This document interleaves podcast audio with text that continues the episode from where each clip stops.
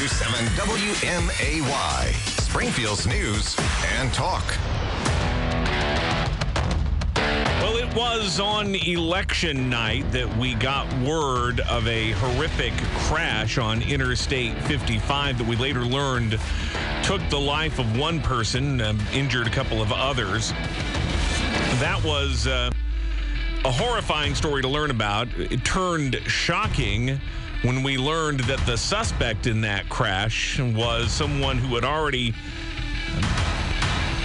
been involved in the January 6th insurrection is facing federal sentencing for his actions there.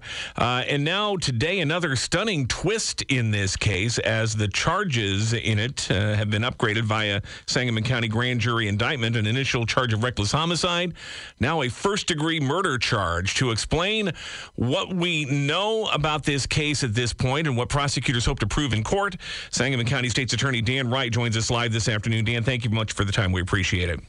Of course, Jim. Thank you.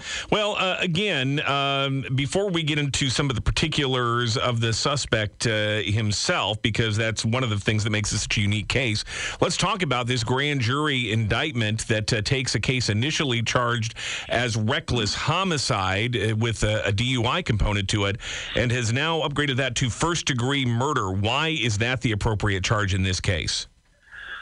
Well, first of all, thanks, Jim, for having me. Um, and uh, I make a, a, key distinction between charges and uh, offenses for which an individual is, is arrested on uh, in the field based upon probable cause uh, that law enforcement determines. Um, and then no one is formally charged with anything until uh, the state attorney's office uh, files a formal charge, whether it be through uh, criminal complaint and then taking that through the preliminary hearing process to establish probable cause for the case to continue, or as in this case, taking it to grand jury. So um, he was he was never formally charged with reckless homicide. That was one of the, the, the offenses for which he, he was arrested at the time. Uh, but as the investigation uh, continued and as is set forth in our, our petition to deny bail uh, and in the the six count indictment itself. Um, the Illinois State Police investigation yielded information um, that that warranted the, the, filing of a first degree murder charge, which is um, filed under Section 9-1A2 um, of the first degree um, murder statute in Illinois, which specifically uh, provides for that charge in a case where someone does acts which cause a death, where they have knowledge that those acts uh, create a substantial probability of great bodily harm or death uh, to another person. And uh, the evidence developed by the Illinois State Police supported that, uh, the filing of that charge, uh, and that resulted in the grand jury indictment today, a six count indictment, which included uh, one count of first degree murder, two counts of aggravated DUI involving a death, um, uh, another count of um, aggravated DUI involving great bodily harm, um, and aggravated fleeing and eluding.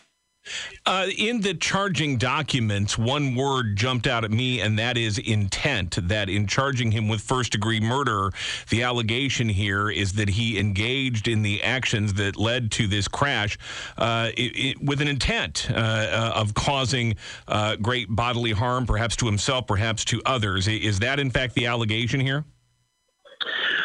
Well, the you know the charging instrument uh, speaks for itself. But what we would, what we have alleged, and what we would, we would have to prove at trial is that uh, that, that these acts were undertaken um, knowingly and, and, and with knowledge that um, that those acts could result were substantially probable to result in great bodily harm or, or death to another. And the investigation, um, very thorough and comprehensive investigation performed by the Illinois State Police, um, uh, supports those those allegations, and, and we intend to pursue those and, and, prove them beyond a reasonable doubt at trial.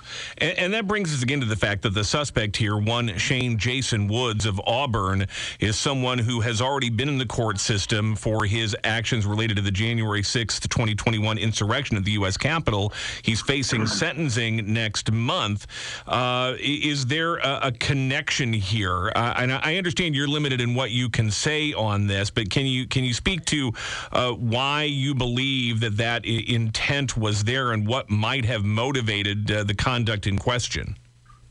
Well, of course, I can't uh, speak to um, any you know pending federal matters. The, the, the one that you referred to is being handled by the U.S. Attorney's Office uh, for the District of, of Columbia. So um, that that is not at all related to uh, the charge that, that we filed today.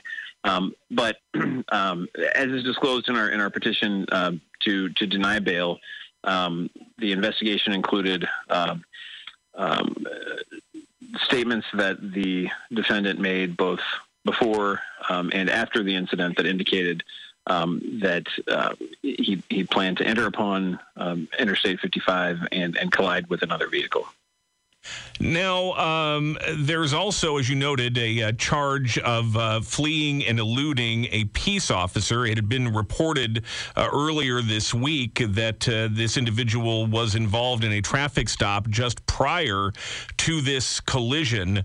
Uh, so, can you talk about that interaction at all? Was there an opportunity to have prevented this at, at that point? And, and what happened during that exchange that ultimately resulted in, in him getting back out on the road again? Well, all I can speak to is, uh, you know, what the charging instrument and what we have filed publicly um, uh, states, and, and, and that states that he was um, uh, stopped by the Divernon Police Department um, as a result of a, a, violation of the Illinois Vehicle Code, um, specifically speeding, um, and that during that traffic stop, when um, uh, the Divernon Police Department uh, was engaged with him. Subsequently, um, a deputy from the Sangamon County Sheriff's Office arrived, and as they were approaching to re-engage with with the defendant, it's alleged that he uh, that he fled in his in his truck. And that would have been just minutes before this this crash, then. Is I that, think that's that's correct. Now, uh, you uh, have, in addition to uh, this this grand jury indictment today, you have also petitioned uh, to have uh, Shane Jason Woods held without bail. Uh, and what's the status of, of that petition at this point? Well, um, as is the case in, in any situation where someone is indicted by the grand jury, they have to be arraigned on those charges formally, just as in any other felony case. Um, and that will occur tomorrow morning at 11 a.m. Um, at the Sangamon County Courthouse. And, and at that time, um, you'll be arraigned on those charges. And, and we uh, will also ask the, the court to take up our petition for, for denial of, of bail. And the reason that that was filed, um, I mean, the surrounding circumstances speak for themselves. Um, and the $2 million bond that was set was set prior to the filing of the first degree murder charge. Um, and we think it's appropriate, given all of the surrounding circumstances, um, uh, that um, that the defendant be held without bail, as is indicated in the, the publicly filed petition to deny bail. Sangamon County State's Attorney Dan Wright is with us this afternoon. And, and, Dan, I'm going to ask you a hypothetical here, but it's the type of hypothetical you've been asked a lot about in recent weeks.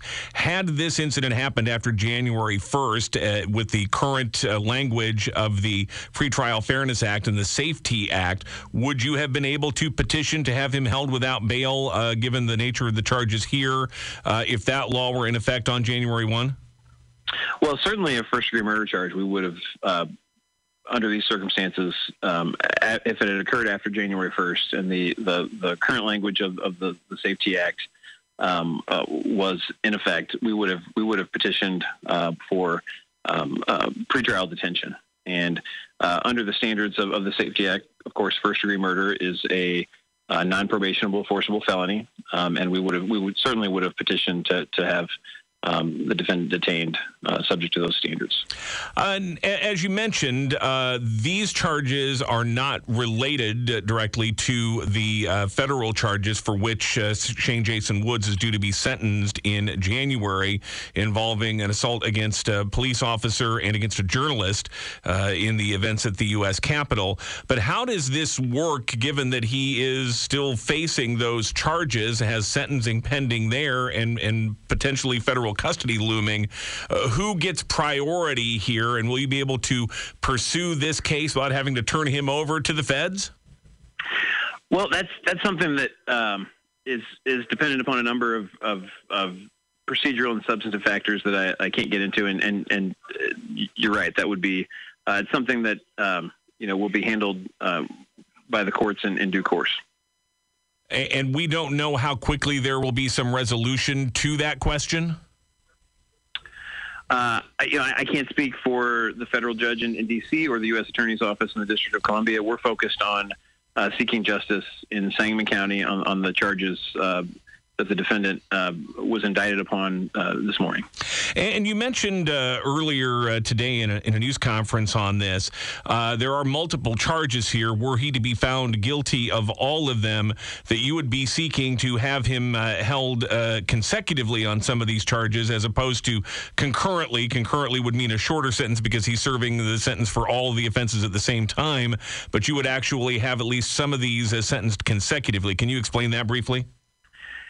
Yes, um, you know the, the, the the sentencing structure in terms of what's concurrent and what's consecutive is dependent upon a number of different statutory factors. But under these circumstances, um, you know, we would seek a, a determination um, by the court that um, the sentence of between 20 and 60 years on the charge of first degree murder uh, should be served consecutively to uh, the longer of, of, of, any other charge that he's that he's convicted on. The the aggravated DUI death pertaining to um, uh, the young woman who who passed, uh, I, think, you know, would would merge with the, with the first degree murder upon conviction of that. Um, but for example, the other charge um, of, uh, for example, the aggravated DUI, uh, great bodily harm. Uh, in respect to a, a separate victim, uh, could be determined by the court under Illinois law to be served consecutively, and that that particular charge is eligible for one to twelve years in the Department of Corrections, served at eighty five percent. Sangamon County State's Attorney Dan Wright, appreciate you taking the time.